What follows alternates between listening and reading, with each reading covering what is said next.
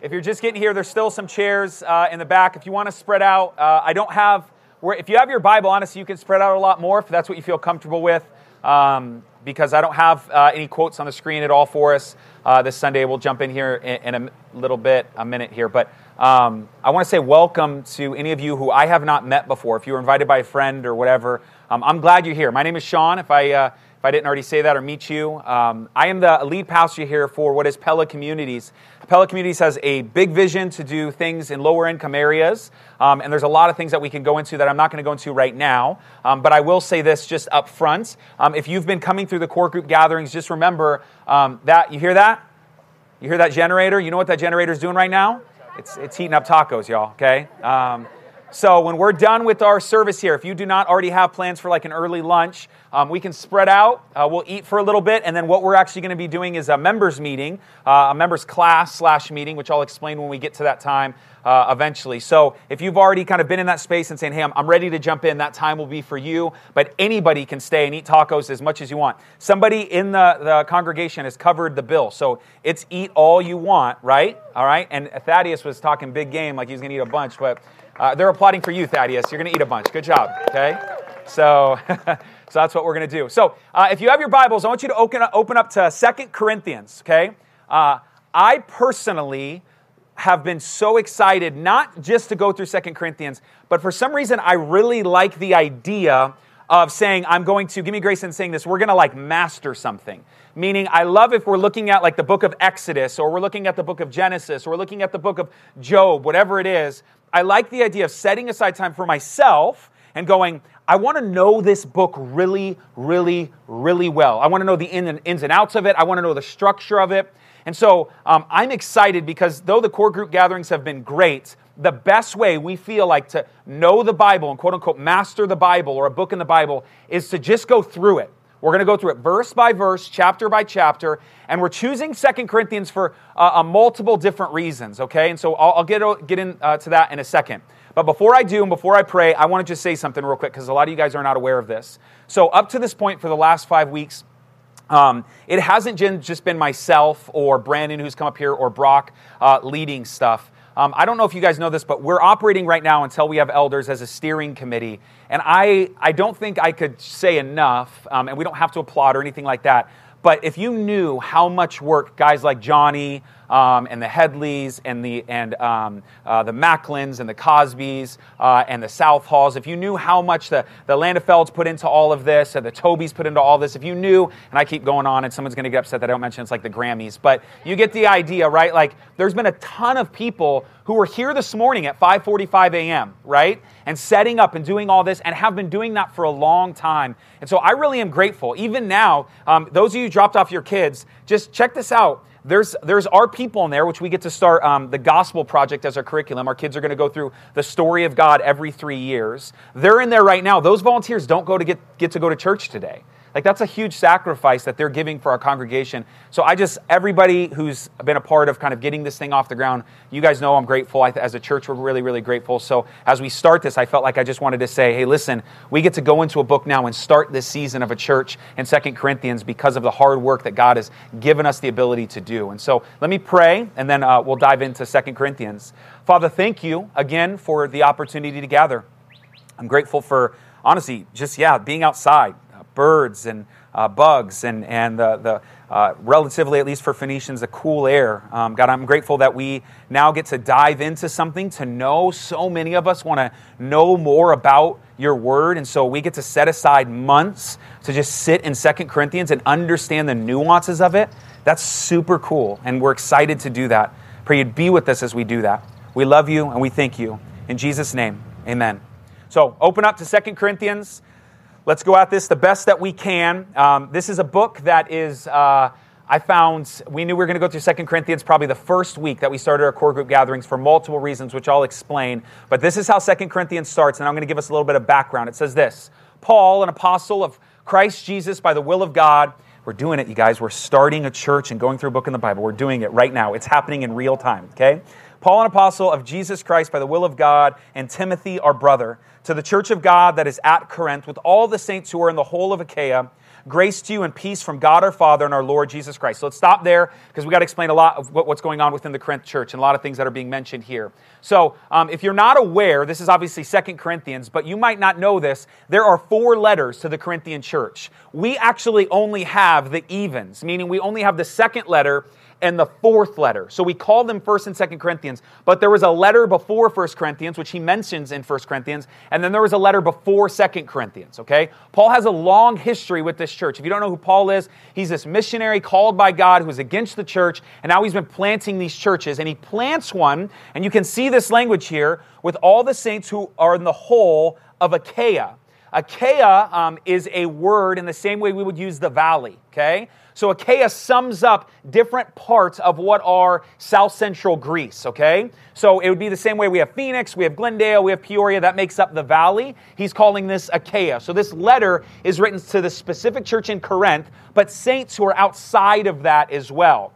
Now, there's something you got to know about Corinth if we're going to dive in. The best friend that we can have into a book is understanding the context. Okay, so let me give you some context of what this city is like. I'm actually going to show you a map uh, next week of, of Corinth so you can kind of get an idea. There's four things I want you to be aware of um, as we dive into this book with Corinth, and we see a lot of this in 1 Corinthians. Okay, if you've never read 1 Corinthians before, the word that I would use to sum up 1 Corinthians is stop. Okay, it just feels like as you read 1 Corinthians, Paul is writing to this church that he helped plant. He's pastoring them along, and it's like, you guys keep arguing about who discipled who. You're suing one another. You're taking communion wrong. You got sexual morality in here. The gifts aren't going well. Just over and over. It's just this gigantic rebuke.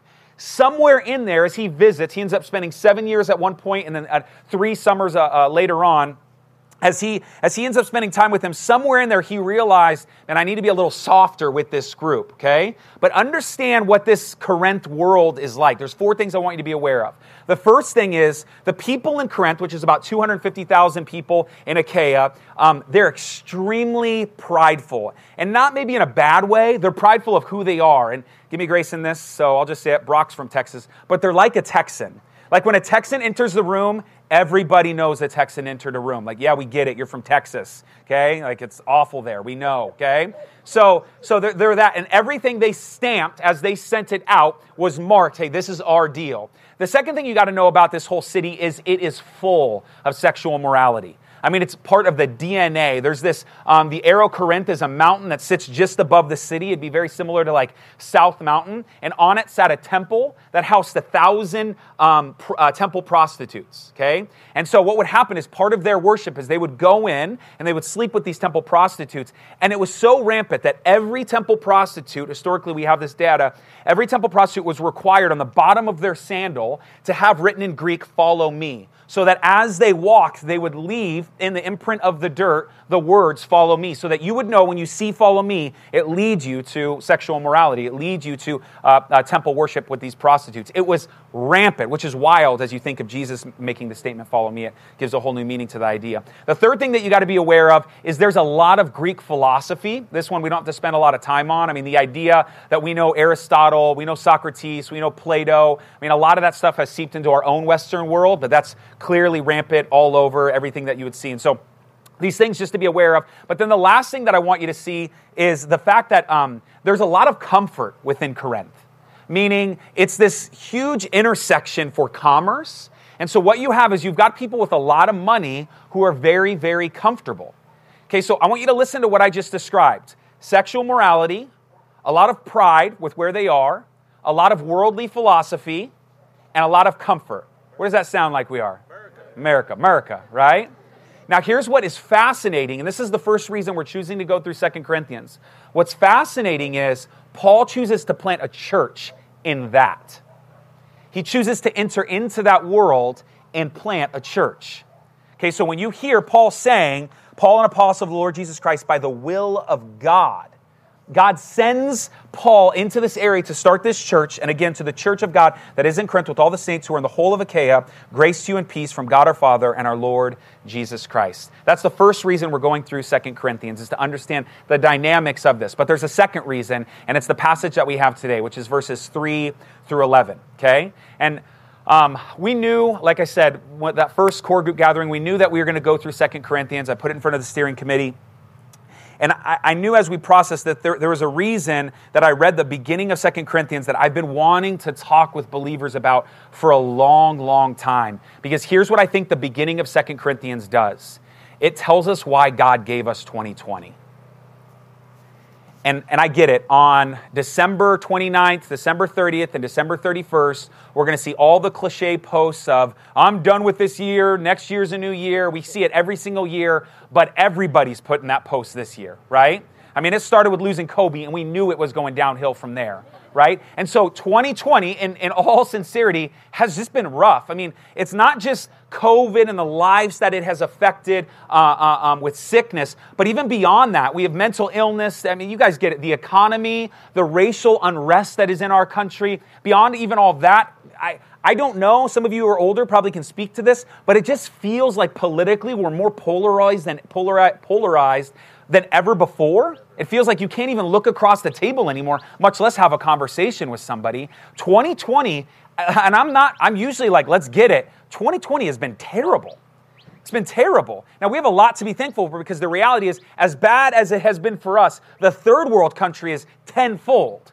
But it still hasn't been great. And that doesn't even include for some of you the relational distrust, the distress that's been added to your job, the loss of job. The fact that our economy right now has high unemployment, but the housing market is booming is so bizarre. Like we're just living in this, this unrest. And here's what's wild amidst all of that suffering, I think Second Corinthians tells us why God does not give us um, preferential treatment as his children.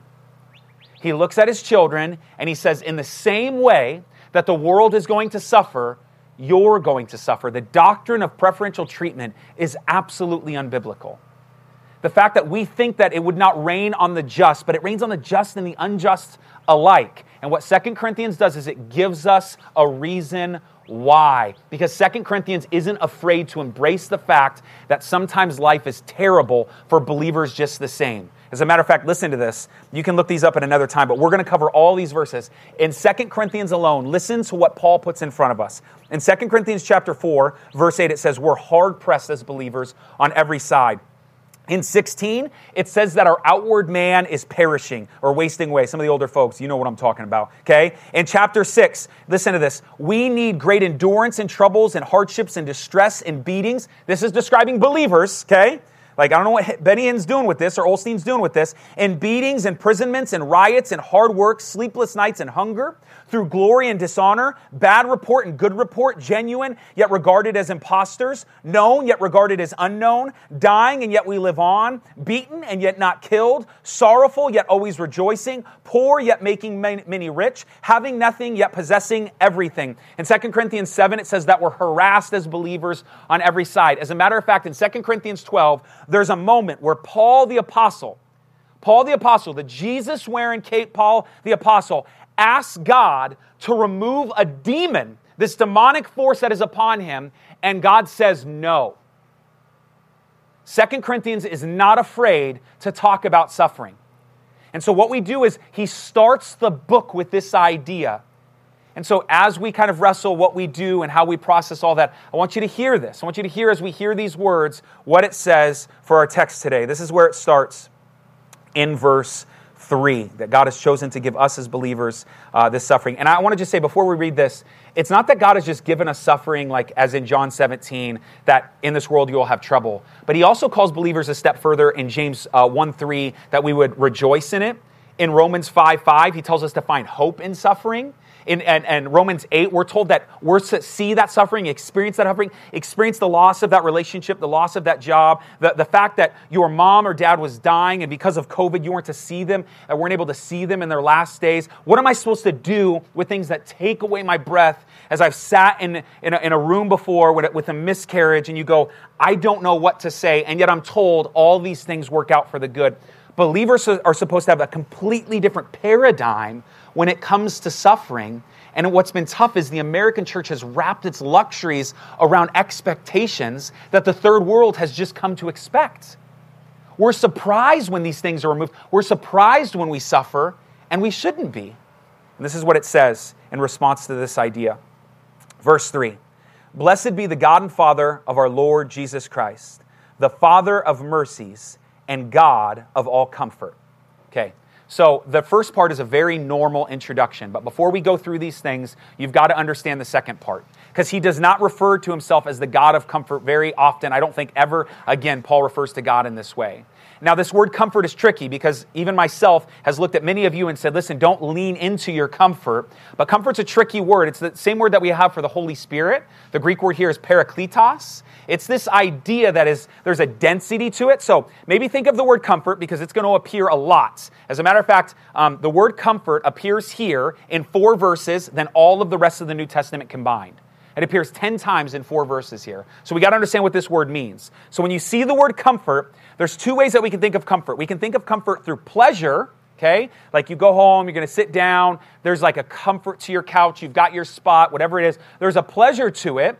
But then there's this other side of, of, of comfort, and, and, I, and it's what I think is being talked about here. It's this idea of peace.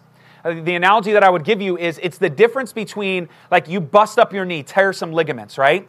It's the difference between going through physical therapy and taking a cortisone shot.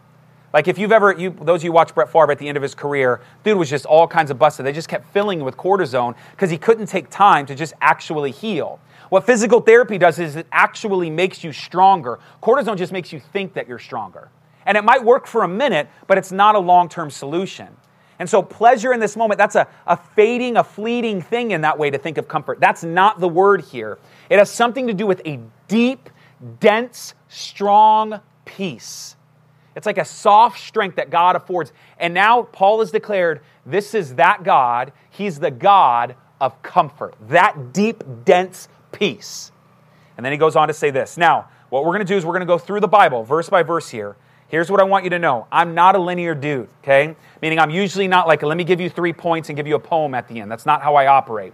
It's like, you know, how, say whatever and then give you a Spurgeon quote at the end, okay? But here's what I will say I think what our text does is something pretty fascinating that requires us to look at seven points. And I'm not a point guy because um, here's what I know.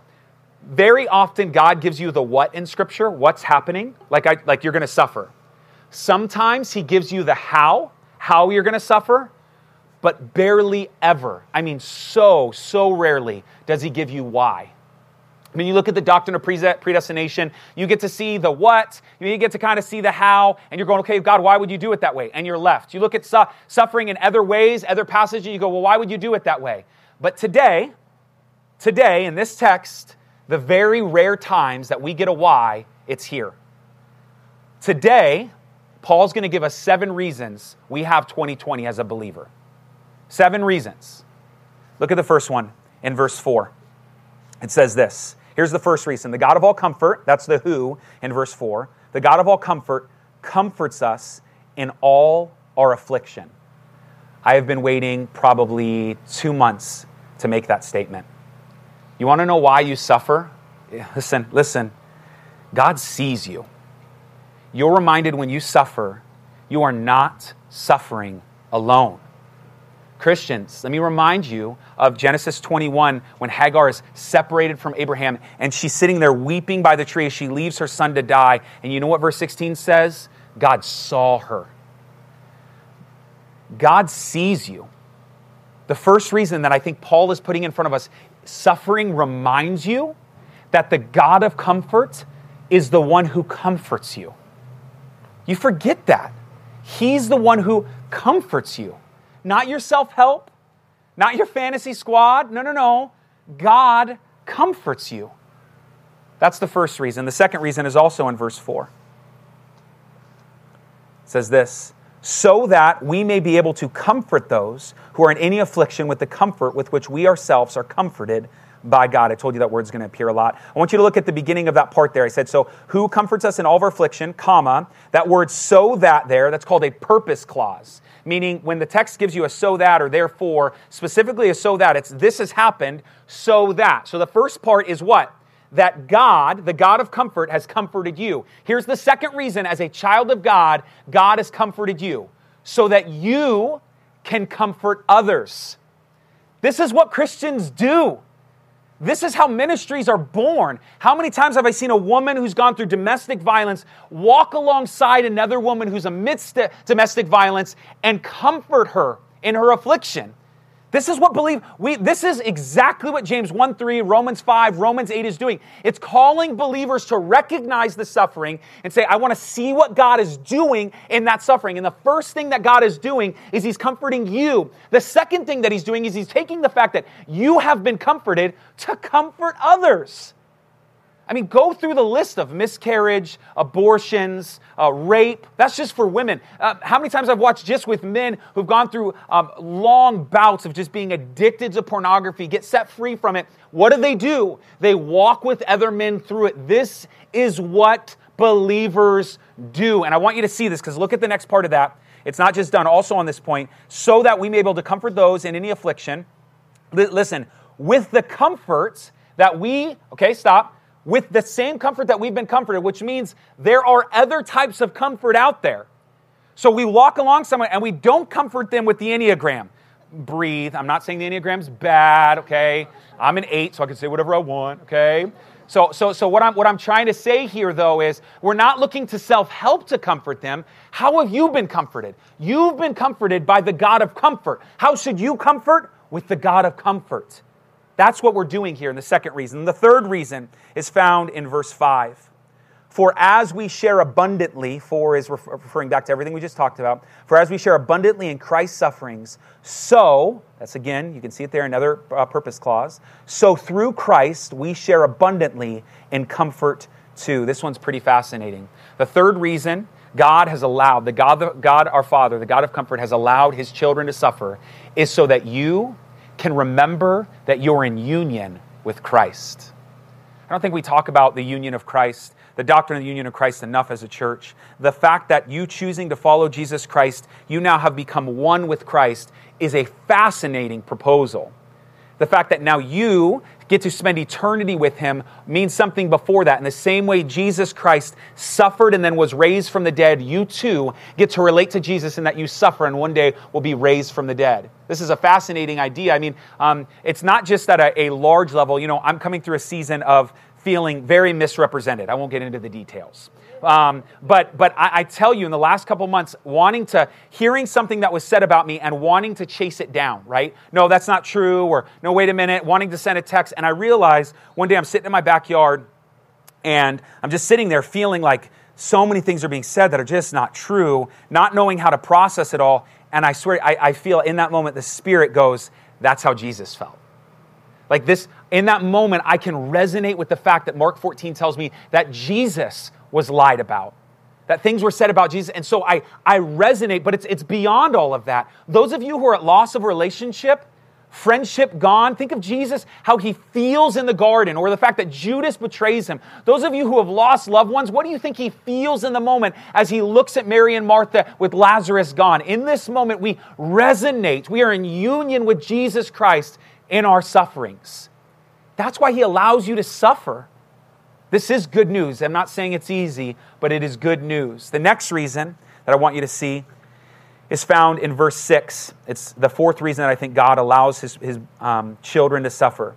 If we are afflicted, it is for your comfort and salvation. And if we are comforted, it is for your comfort, which you experience when you patiently endure the same sufferings that we suffer. Our hope for you is unshaken, for we know that as you share in our sufferings, you will also share in our comfort. Paul pivots here for a second. He begins to talk a lot about his own sufferings. Now, this is important. He's going to talk a lot more next week. We'll unpack that. But in talking about his own sufferings, he does something that's pretty fascinating. Look at it again, okay? He says, when he's afflicted, it's for them. He says that twice in verse 6. And then look in verse 7. Our hope for you is unshaken, for we know, now listen to this, that as you share in our sufferings. Here's the next reason I think God allows his children to suffer. Because when we suffer, we're not just in union with Christ, we're reminded that we're in union with one another. One of my favorite verses is in Ephesians 1:18. This is bonkers, you guys. Check this out. In, in, in uh, Ephesians 1:18, it says that um, Paul's praying that the God that God would open the eyes of your understanding, the open the eyes of your hearts or uh, uh of understanding. And what's fascinating is he uses the word your as he writes to a church. And, and the, it's in the singular or plural, it's in the plural. Meaning he says, I pray that all of you, all of you, okay? And then when he uses heart, he says it in the singular. So he says, Your, plural, heart, singular. What he's saying is, there are many of you as a church, but there's one heart. We are united as, as believers, being in a church together, we pulse the same. This is why he can make declarations like 1 Corinthians 12 that we are many people, but as believers, we have one heart. And when we suffer, we look across and we go, I'm with you. We suffer together we suffer together. You're not the only one dealing with anxiety. You're not the only one dealing with depression. You're not the only one who's lost someone this year. There are other believers who suffer alongside you. Let's keep going. So, the first one is that we are reminded of the one who comforts us. The second one is we're reminded of the fact that we comfort others. The next one is that we're reminded of the fact that we are in union with Christ. The fourth one is that we're reminded that we are in union with one another when we suffer. The fifth one is found in verses 8 and 9. I'm going to put eight verses 8, 9, and then uh, 10 together to give us the fifth and sixth reason that I think God allows us to suffer. For we do not want you to be unaware, brothers, of the affliction we experienced in Asia. For we were so utterly burdened beyond our own strength that we despaired of life itself. Indeed, we felt that we had received the sentence of death. But that was to, and here's the purpose clause again, that was to make us rely not on ourselves, but on God who raises the dead. Do you see it? Look, look at the text again. Look at, look at verse 8, it's fascinating. You are burdened beyond your own strength. See it there? And then look at verse 9. That is to, why are you burdened beyond your own strength? Why are you suffering? Look at it. To make us rely not on ourselves, but on God who raises the dead. Okay, um, 10 months ago, we felt like as a nation we had a lot of security we had a lot of security in a lot of different things, not just as a country, not just as a state, not just even as a community, but even as individuals. And what suffering does is it sobers you up, homie. It sobers you up. It reminds you, you do not, everybody, everybody's got to lay their head down at night, and you are like a vulnerable little baby. You do not get to control if somebody does something in that moment. They could break in, you could wake up and do something, but you are helpless. And what suffering does is it reminds you you have limits. You want her to live and she died. You did not want that relationship to break up, but it did. You wanted, you wanted, you needed, you needed. And there's a point where God says, no. And you are reminded you have limits. And you want to know why you're reminded that, child of God, is because you were never meant to rely on your own power. Suffering reminds you that you are to rely on Him, which leads us to the 10th, uh, uh, the 10th verse and the, the sixth point, because this is uh, so beautiful. He delivered us from such a deadly peril, and He will deliver us. On Him we have set our hope that He will deliver us again. So it's not just that we're not to rely on our own strength, but we're reminded we've actually been hoping in something else. And that's the next one. That, that as we suffer, we're reminded where our hope should be. Suddenly, out of nowhere, we see ourselves for where we've really been. We've been a bunch of stranded uh, sailors out in the middle of open waters drinking salt water because we're thirsty. And we realize those things, we're meeting outside, pause. Okay and spirits back here. Okay, so so so so so listen, you're reminded of this truth that you've been putting your hope in other things. Maybe that relationship was good for you to lose. Maybe that job was good for you not to have. You have no idea. There's a thousand different things going on, but here's what we do know it's very possible as a believer, you've been putting your hope in that other thing. And so God, in His love, says no. God, in His love, says no. So, as we go amidst this suffering, we now find our, ourselves being reminded where our hope really needs to be. Look at it again. You can see this. On Him we have set our hope. He will deliver us again. God has given us 2020 to remind us where our hope is. It is not, and I don't know if you guys need to do this, uh, but you can go ahead and watch the second debate. But Tuesday was enough that my hope is not for November. My hope is in Jesus Christ, right? It was terrible. My, my hope is not in one party or the other. My hope is in Jesus Christ. Both those dudes are going to let you down, man. They're going to let you down. And, and, and even, let me, just, let me just say it for what it is their policies are going to let you down. As citizens of the kingdom of God, we're beyond all that stuff. Our hope is not there. It's not there. But we have to be reminded where our hope really is. Now, the last thing I want you to see is in verse 11. The last thing is, is uh, to suffering in general, but I find it fascinating, and it's a, it's a pretty intriguing uh, theological idea that's found in verse 11. This is what it says You also must help us by prayer, so that many will give thanks on, your, on our behalf for the blessings granted us through the prayers of many. The, the seventh thing that I think re- the reason God gives us suffering is to remind us that we need to pray for one another. Now, here's what I mean. I want you to look at this. This is pretty bizarre at the beginning of 11. You also must help us by prayer. Okay, so I want you to picture someone suffering. We're, we're, we're looking at this person suffering. We come alongside them in their suffering. God, the God of comfort, is the one who's going to comfort them. But in some bizarre way, and, and I've been asked this a lot as a pastor how does prayer work in all of this?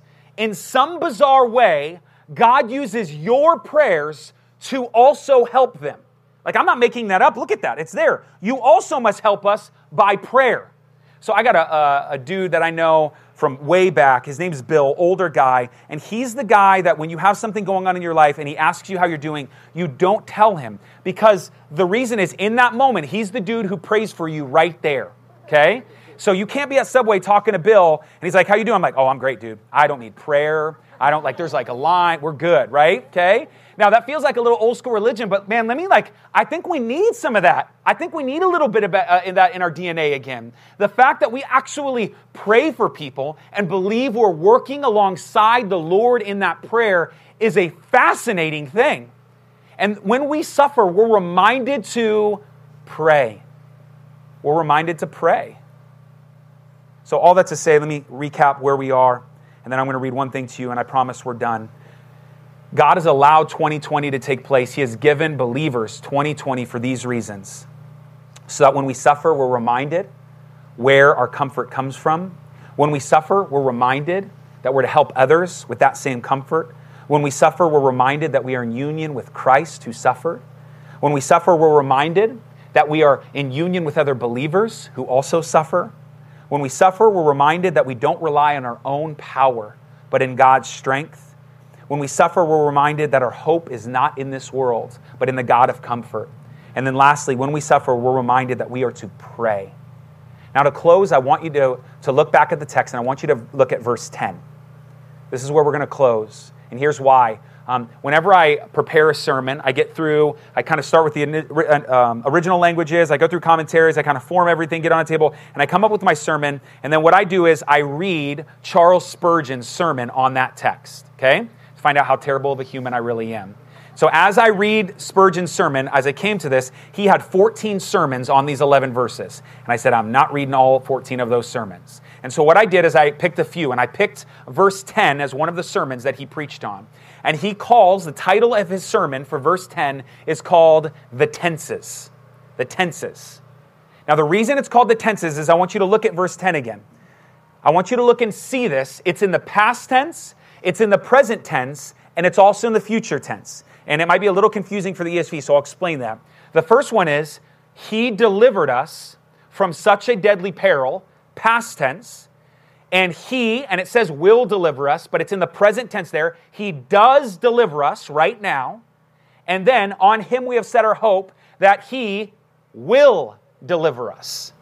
Here's what's amazing amidst your prayers is you can know you're praying for something that is secure. As we'll find out next week, in him everything is yes and amen. But more than that, this is what's fascinating. As a believer, the hope that you have is what Jesus did in the past is working right now in the present, and though you do not understand this, one day all suffering will be done away with. And what a day that will be. One day, 2020 will be no more. And I don't just mean because 2021 is coming. I mean the fact that every loss you have felt, every heartache you have experienced, because of the fact that Jesus rose from the dead in verse 9, you have a hope in the future in verse 10 and that is good news. Let me finish you with the first sermon ever at Pella with my man Spurgeon. This is what he says How does then this work? He delivers us, and now we deliver ourselves? No, no, no. He delivers us, and he still delivers us now. But what about the future? We must deliver ourselves then.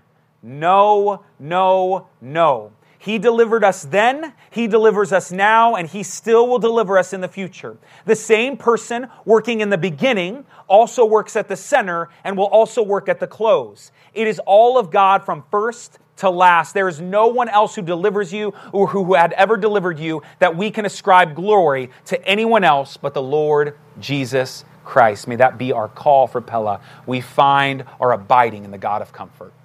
Let's pray.